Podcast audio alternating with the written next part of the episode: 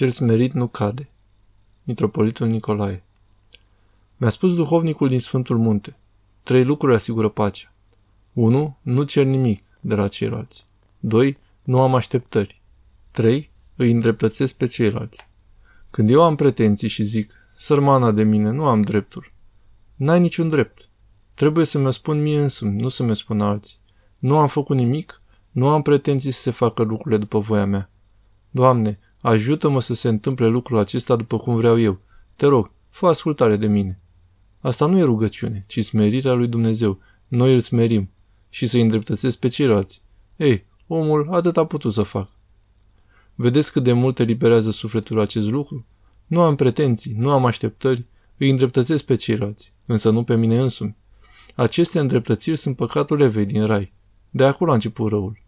Atunci când nu am pretenții, nu am așteptări și îndreptățesc pe ceilalți, adică ei nu au nicio vină. Atunci am pace. Și spune un cuvânt din pateric.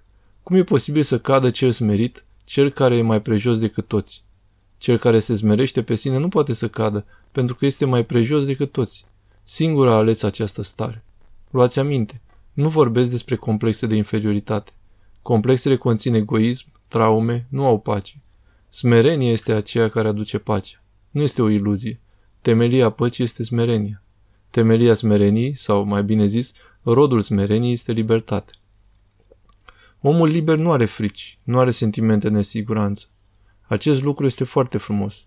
Este un privilegiu deosebit al duhovniciei ortodoxe și tâlcuirea Evangheliei. Aceasta este învățătura despre om.